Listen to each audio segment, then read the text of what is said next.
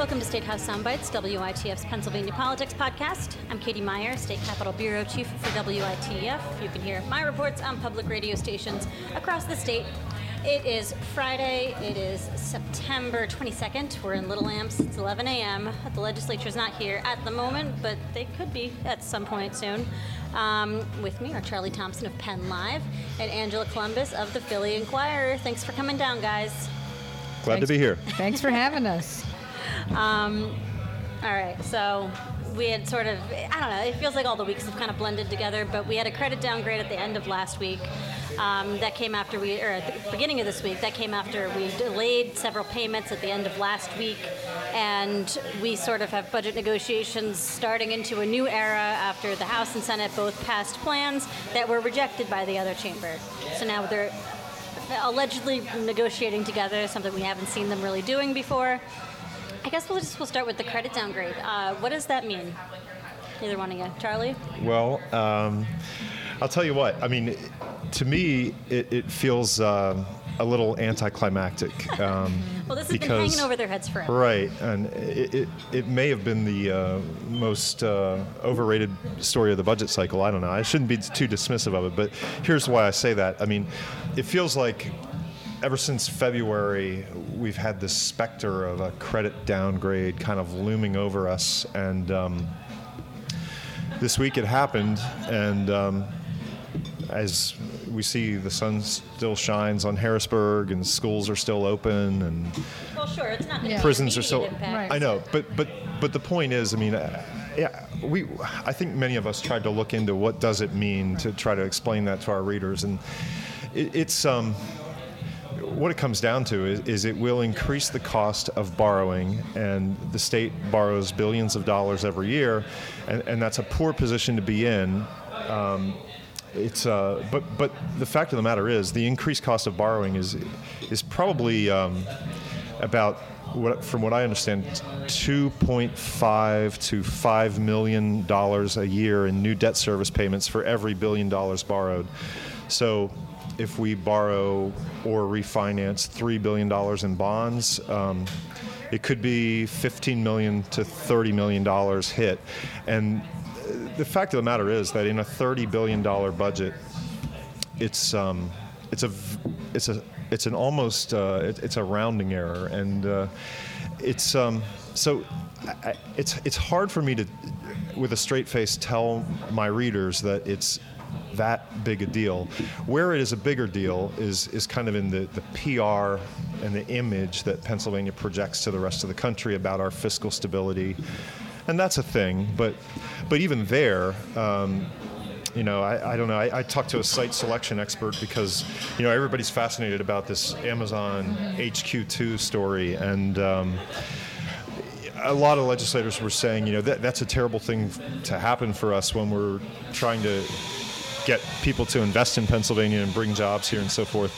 But mu- the fellow I talked to said that really, um, when you talk about something like Amazon, they're they're not going to make a decision about Pennsylvania because of a Standard and Poor's credit downgrade. It's going to be more about uh, do they have a workforce here that we can tap? Do they have access to markets? Do they have a good public transportation system? This is only a small part of Pennsylvania's overall. What's the quality of life like? You know, Yeah. Anybody to add? Although the other thing on Amazon is that, uh, you know, they do look to see whether there's going to be some sort of an incentive package offered to them by the state. And, and certainly um, Secretary Davin and Governor Wolf have, have said, pledged support towards the two cities, at least publicly, Philadelphia and Pittsburgh, who have expressed interest in trying to lure Amazon. But some of some of what they're going to need um, in terms of an aid package, if they're going to offer it, is the legis- is going to need legislative approval. Um, and I think if you're Amazon, you're looking at, at the state capitol and saying, my goodness, these guys can't get it together. They cannot agree on really fundamental you know policies about how to pay for you know the state budget so how am i going to be able to rely on the word of Governor Wolf when he says, you know what, I can give you X, you know, millions and, and these credits and, and so on and so forth. So I think the Amazon question is kind of like an, an interesting and fascinating one, but I agree fundamentally with Charlie that look for the average person you know a credit downgrade is not the end of the world i think what is more um, problematic as if this impasse stretches on into october is that again you know you you have revenues not coming in at the pace that bills are due and there are some big hefty bills due next month including Yeah. an, an aid to, to school districts And that's what I really wanted to get to too, because like this, you know, credit thing, it's a component of the larger fiscal picture. And the thing that pushed Standard and Poor's over the line with downgrading us was the fact that late last week we didn't pay a very large Medicaid payment insur- to insurers that was due. It was over Right. a billion dollars, and so Yeah, the- that's significant. Um, The, sure, the, the symptoms of, of why we got this credit downgrade are, are all not good things. I, and don't misunderstand me on that. I'm just saying that um, the credit grade downgrade has happened, and I, I just don't necessarily see that it's. Uh, you know, that, that's Yeah. that's not a parade of horribles for Pennsylvania. Yeah, sure, absolutely. So then, getting into so we did delay Yeah. a huge payment, um, and you mentioned we have more that are due. It's been very difficult. We were just talking about this to figure out exactly Right. what is due when and how Right. much the state has to pay and how much money it will have at that time. Um, but what are you hearing about our payment schedules? Um, I- the, what I've been told is that mid next month there is another payment due to um, Medicaid providers, basically the insurers that provide the benefits to Medicaid recipients. and I had heard recipients. that in the middle of next month-ish is when we also hit another low spot in revenues. Yes, um, although, like you pointed out earlier, it's been really hard to kind of get them to even give us what their projections are uh, for how money comes in.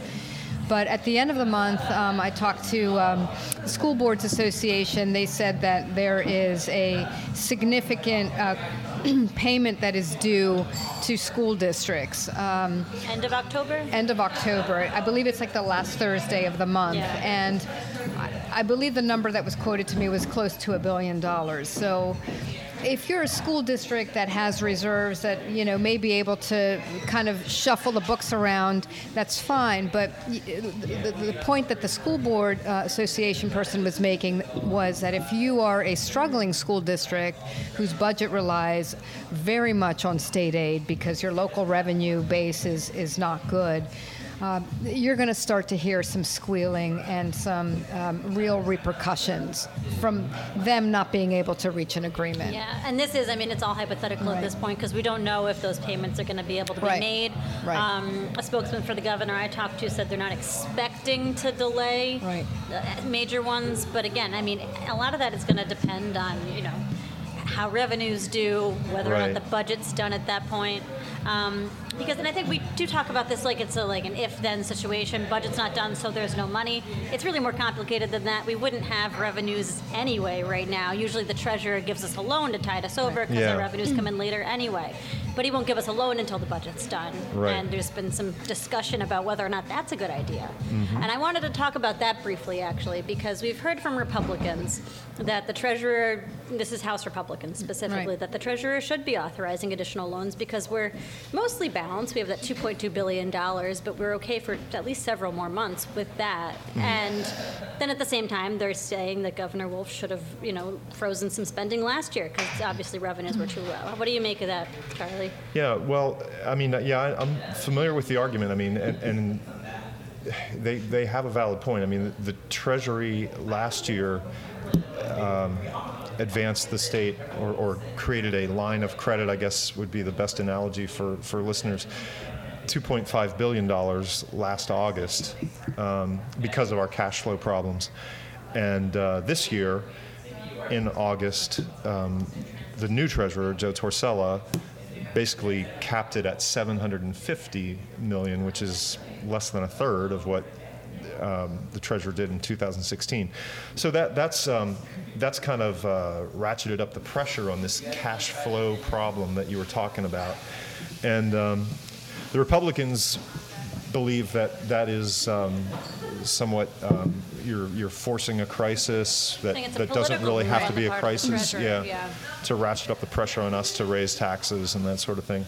But then And, also you and get Torsella, into, yeah, yeah, well, he he um, he actually was at our our main office yesterday for an editorial board meeting, and we asked him about this. And I mean, to to his view, he's he uh, he would tell you that he's taking a very principled stand, based on the fact that okay, you guys haven't even completed the budget yet, so. Um, last year, then Treasurer Timothy Reese did do 2.5 billion dollars, and but there was a full budget in place that was balanced on paper at that later time. in the fiscal year, I believe. well, I think that authorization came in in August. August, but, late it was August. Late August. but um, so he's but that's a significant difference to Torsella that, that we don't have that budget and um, and furthermore he, he believes that the practice the very practice of, of relying on Treasury to, to use its short-term investment pool to, to cover us every year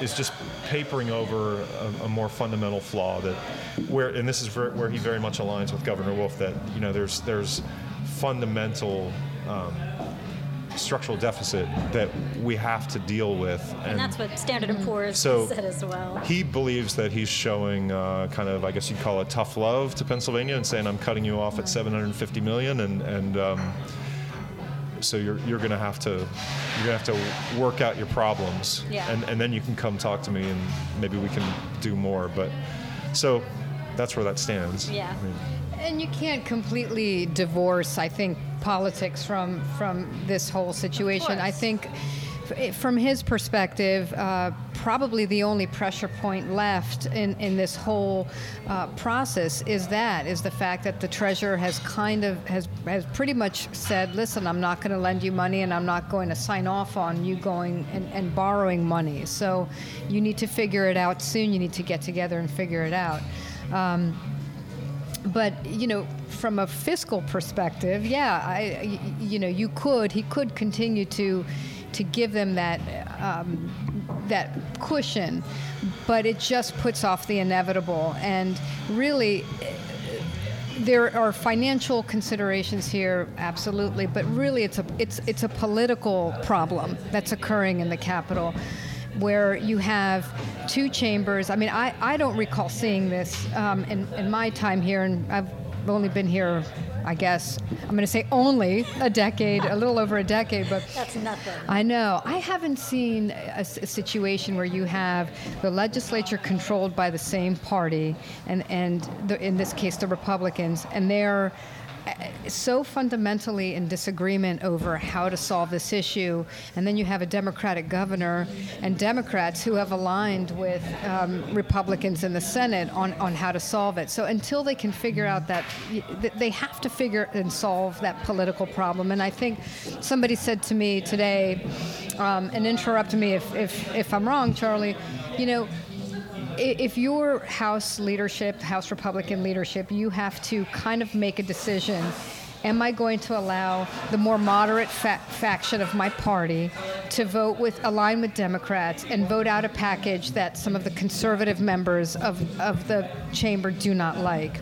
Because that's really kind of the quickest way to solve this problem. Right. Um, and I, I don't see a willingness so far to, to do that. Um, Uh, they're allegedly Yeah. discussing, you know, having interchamber conversations Yeah. right now. But yeah, to your point, and this gets into, you know, again, the political problem here. uh, Republicans would not have the votes in the House to pass a bill that raises taxes. They've shown Right. that they don't. They Right. passed a no tax bill uh, with only Republican support, and not even all Republicans. But you know, it's very likely that they would be able to pass a much more moderate plan just without the Republican majority voting for it. It would have to be the Democrats and some of the more moderate Republicans and some of the conservative ones that are willing to switch Right. over for now. Yeah. Um, so I mean, you really uh, the the conservatives in the House are the ones that control the calendar. So this is their decision, isn't it? Right. I mean, is there any Charlie? Do you see this happening where they go for the Well- more moderate plan? I mean, I, I guess that's what's, what's going to bring us back here next week, right? Because uh, I mean, Right, Angela yeah. summed it up very succinctly. I mean, that's that seems to be what it's all about. Is you've got every almost every other power broker at the at the big table, kind of willing to do this this compromise uh, that would be some mix of borrowing and and some mix of recurring revenue. A lot of it taxes, some of it gambling expansion If money. they get to that, they always say they're going to pass right. gambling Right, and then expansion, they but never they do. and, and can, and then also can, some can those funds four transfers. those four meaning the, the senate republicans the governor and the two democratic caucuses can they somehow take their position and meet in the middle with with the uh, house republicans and um, for the house republicans to do that it's it's very likely that um, you know they're, they're either going to have to do something that used to happen up here Right. semi regularly. Um, I mean, I, that, that's that's one of the differences. I mean, It- I, I, I go is back that to something? the Is that a vote where the majority doesn't? yeah, Right. where, Yes. where, where they where they give up their majority of the majority kind of rule. Yeah. And, and I mean, there's precedent for it here in, in previous generations. I, I go back to that um, legalization of slot machines in Pennsylvania in 2004. That And was there, a time. I know, Yeah. but there we had a Democratic governor and we had a General Assembly controlled by Republicans, like today. And um, you had Senate leadership that was adamantly, personally, philosophically opposed to the, ex- the legalization of casino style gambling in Pennsylvania. But guess what? In, in the, in the uh, interests of a larger deal, they allowed that slot bill to go through and they voted against it and the majority of the republicans voted against it but the democrats and a small portion of the republican caucus passed it and we have 12 casinos in pennsylvania today now since um, Turzai and Reed became the leaders of the new Republican majority here, um, they have not been willing to do that kind of a deal. I mean, they, they've, they have, they've, they've, I can't honestly think of an instance where they've d- let anything go through that hasn't been supported by a majority of the House Republican caucus. Yeah. And Mike Turzai has a reputation for being sort of a spearhead of that in Yeah. a lot of ways, right? He's that conservative mouthpiece in the yeah, House. and maybe a little more of an ide- ideologue, but um, I think, um, but but you know, here we are. We're at one of these positions again, and and um, I don't know. I don't know how it's going to turn out, but I mean, I, I think that um, I think I can see a way that it could turn out, and uh, and that would be that, you know, I mean, there, there's there's fundamental positions that, that there's common ground on, like Sure. Like they're they've all borrow agreed- a billion dollars. yeah, they've all agreed to do tobacco borrowing Yeah. in some way, shape, or form. So let's say they can probably get to a final spot on that where there's going to be a billion dollars or more borrowed against the tobacco settlement. And then um, Some liquor and they've agreed to that vice package, let's call it. But I, I'd say gambling expansion is most likely. iGaming legalization is Yeah. the big one that they've all agreed on. and um, I there's uh, there's a third element out there that oh the fund transfers. I, I believe that because everybody's done fund transfers here in the past, I believe that the Senate Republicans and the governor will agree to some of what the House has proposed Not all in fund transfers. But yeah, it seems likely. And then what's the the fourth thing? I mean, is, is recurring revenue from taxes, and and uh, I just think that's where the the compromise point is. Like maybe the Senate and the governor um, say we'll we'll take several hundred million of these fund transfers, and we'll we'll try to erase out some of the gross receipts tax increase. And you guys have to let your members vote on a shale tax. I mean, Right. Right. so I mean, Well, you, you can see, these- you can, yeah. and you may cook up a different recipe, but you know, like everybody can see it. You can see the solution. It's right across the street, but they just can't get there because of these philosophical and political differences, and it's Right. it's crazy. It's the cra- absolute craziest budget uh, cycle I've ever seen. Is it most? Yes, because it's not even. Yeah, because, Because it's, they're it's not that far apart, No, really, it's- on, it's, on um, fundamental things like they have been in the past. I mean, Right. there have been years where The real differences amount to several hundreds of millions of dollars, which is a lot of money, to be sure. But in this Not context of a state much, budget, it's yeah. it's like one or two percent of the of the whole deal. Yeah. So I mean, I think that's kind of where we are leaving it off for now. Like they don't disagree on too much. There's definitely compromises that could put these things over the line potentially, but it's just being held up. So I mean, we've heard now. So I guess kind of to contextualize this, the way negotiations have been going on this year is also different than it has in previous years. We were just talking about this, Yes. Angela, where uh, you don't get m- members of different chambers or the governor and the legislators same in room. the same room. They're all doing it via staff.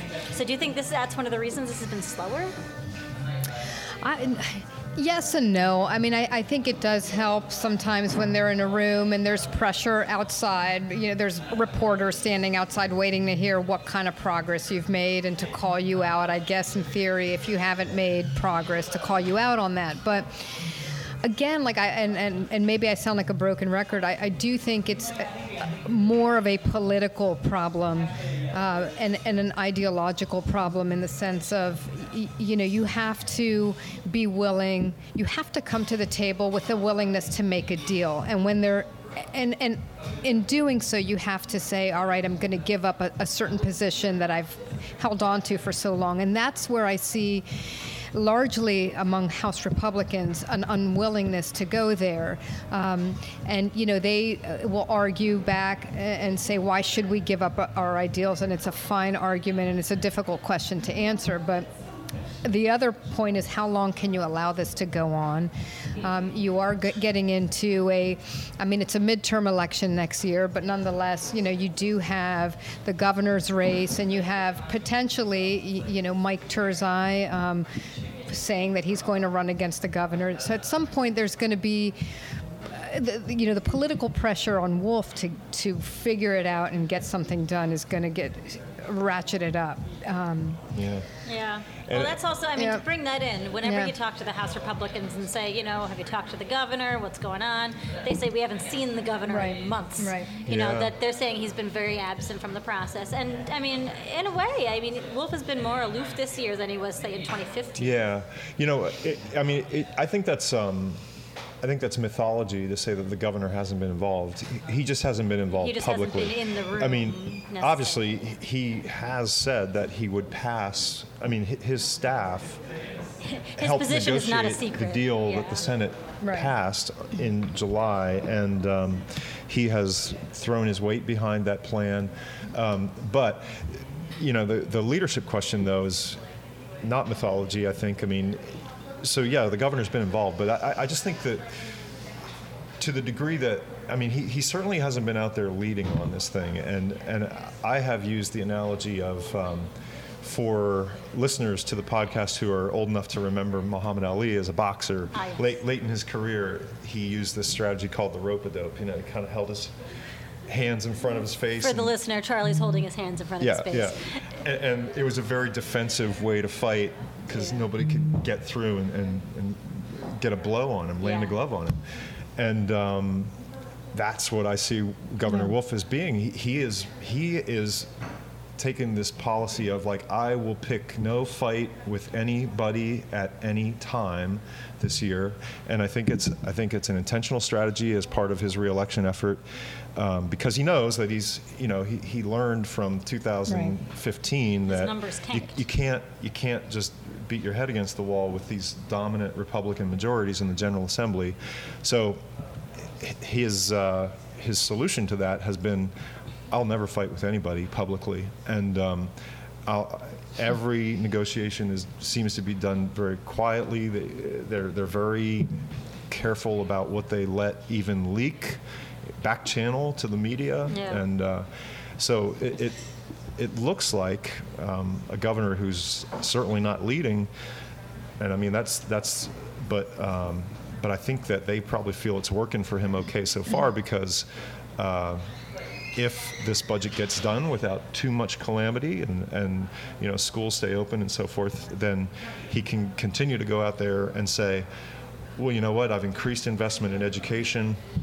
Um, and You got He's- medical he's- marijuana. got- yeah, he's got yeah, we've good got we've got these other big things done, and, and uh, you know I, I'm actually managing this divided government Yeah, and, and getting things done. reform relatively recent. Or Yeah, pension so changes. I mean I think it's an intentional strategy to, Yeah. to not pick fights, but um, but it, it sure hasn't helped speed the process along. I don't think No. because he's basically saying to the legislature, he, I think You he's ceding a lot of power Yeah. t- to them to say, yeah. Yeah. So I guess kind of going forward, then we've talked about the fact that negotiations are sort of stalled until somebody blinks, um, and that they don't seem ready to do that yet. But uh, you in terms of time frame, we've said you know Wolf has told them October 1st he wants the budget. That seems relatively unlikely. I've heard, I don't know if you guys have heard different, that they're not going to vote on anything next week.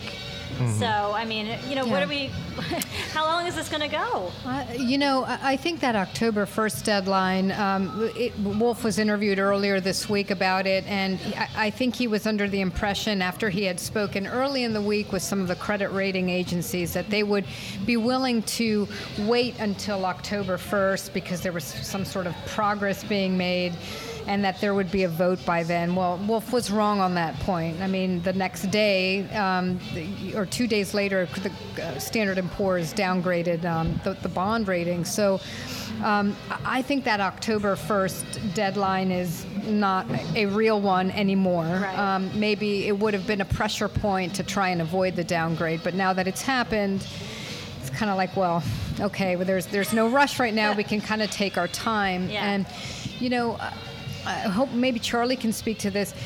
In, in my experience, I haven't uh, experienced too many conference committee situations in Harrisburg in, in my time up here, but it's always been my impression that, and not that the budget is going to go to to a conference committee, but you know there has been some some some talk about that. The Senate wants one. Right. I- I've always felt that that process, and, and again, maybe I'm wrong, that that kind of takes a while.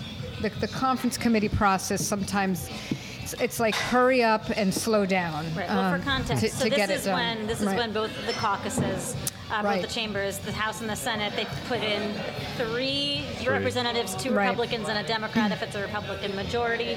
Those representatives, you know, either have a budget plan agreed on or they hammer one out, Right. and then they bring it to their respective chambers. The chambers can vote it up or down. Up they or down. cannot amend it, and that's how we get to a more uh, theoretically expedited solution. The problem Mm-hmm. is once you decide to form a conference committee, it's interminable. You can do it. I mean, there's no deadline for acting with Mm-hmm. it. So is, I mean, is that kind of your conception? It can take forever. Yeah, I mean, Yeah. well, I don't know. I mean, I- like, I, I think the conference committee would basically just be the, the public face of the continued negotiations, and, and um, that's the way I would see that. Mm-hmm. I mean, would it's really go. up to the leaders anyway, and, they would uh, be these representatives. yeah, so, but the interesting thing about the conference committee is that um, I think the conference committee, in this particular case, could be a way that the House leaders could say, we're going to let. We're going to let a shale vote go through, but we're not going to support it personally because. well, that's because they vote on a resolution in a conference committee, right? They're not going to vote on the shale tax themselves, so they can say Yeah. it gives them a little bit of distance, maybe. Well, right. I mean, I mean, uh, uh, well, I mean, it depends. I mean, there, there there's a lot of technological or, or parliamentary stuff Right. with this conference committee because the, it's the fiscal code bill that is what would be subject to the conference committee. Though I guess other bills, I guess other bills could too. They could move a lot of them into a conference Right. committee. But, but the thing is, like on a shale bill, they could they could appoint. You know, the Republican leadership could appoint uh, one member who is pro shale tax and one member who is not pro shale tax, and then they could say, "Oh, look, the conference committee report has a shale tax in it. How'd that happen?" You know, but but but there it goes, and it goes for an up or down vote that can't be amended, and Right. so I mean. That it's it's a mechanism that could allow the shale tax to get through. Um, discharge resolution is another way, where where people who uh, could actually circumvent the leadership to, to force a, This an is issue. when you So- try to go For a around vote, the committee to get something Yeah, onto the floor. yeah. Although that's easy to circumvent itself because you can just reassign it to a different committee and then they got to start over. Yeah, it gets to the yeah. floor. But I mean, I guess that would be part of that would be like the, the deal that Yeah. would would Turzai or Reed make that deal to say, Well, well, we have a- we'll, we'll let you have that discharge up. resolution vote. Yeah. So I don't We know. We have It- a vote coming up in a conference committee on the shale tax on Monday, actually, I, I believe. So I don't know if that's going to go anywhere, if that's going to be a final thing, but it's it's happening. Yeah, I mean, so so I don't know. There there are some. I don't know. They, you know, it's your guess is as good as mine as to how and when this thing resolves itself. But it it just seems to me like um, the differences are small enough that they're they're certainly manageable. And why wouldn't they resolve it sooner rather than later? I mean, why why prolong this? I mean, we always get um, kind of flack from House Republicans for saying it's all up to them, but they are the ones on an island right now. Yeah, they They're are. They are. No, They it's fair to say that. So Yeah. really, it's up to whether or not Mike Turzai and his wing of the Republican Party. I don't think it's unfair to say that they've been the ones sort of saying no, digging their heels in and on tax increases. yeah. So we'll see. All right. Well, I think that kind of sums it up. Anything else you guys think we didn't hit? Um, I don't know. I mean, the, I, Katie, it's your show. I mean, if you have other there, political I think we races pretty and that much, sort of thing, but yeah, I, they're you know, political races, but I'm just on the budget right now. That's Yeah. sort of sucking all the air out of the room anyway. Yeah. Um, right. I, yeah. It's, Yeah. it's hard to see that anything else is. I mean, they're they're overdue on this, so it's it's hard for them to really get a lot of momentum for Yeah. any other Other- big issue right, now. Right. Even Mike Turzai and his potential run for governor has been delayed because I think he wanted to wait till the budget was done, and Right. God knows that that's ever going to happen. So, all right. Yeah. Well, on that note, I think we kind of should wrap it up for the day, guys. Thanks so much for coming down. Always a pleasure. Thank Sure. you. We love the soundtrack you picked. All right. We'll be back next week.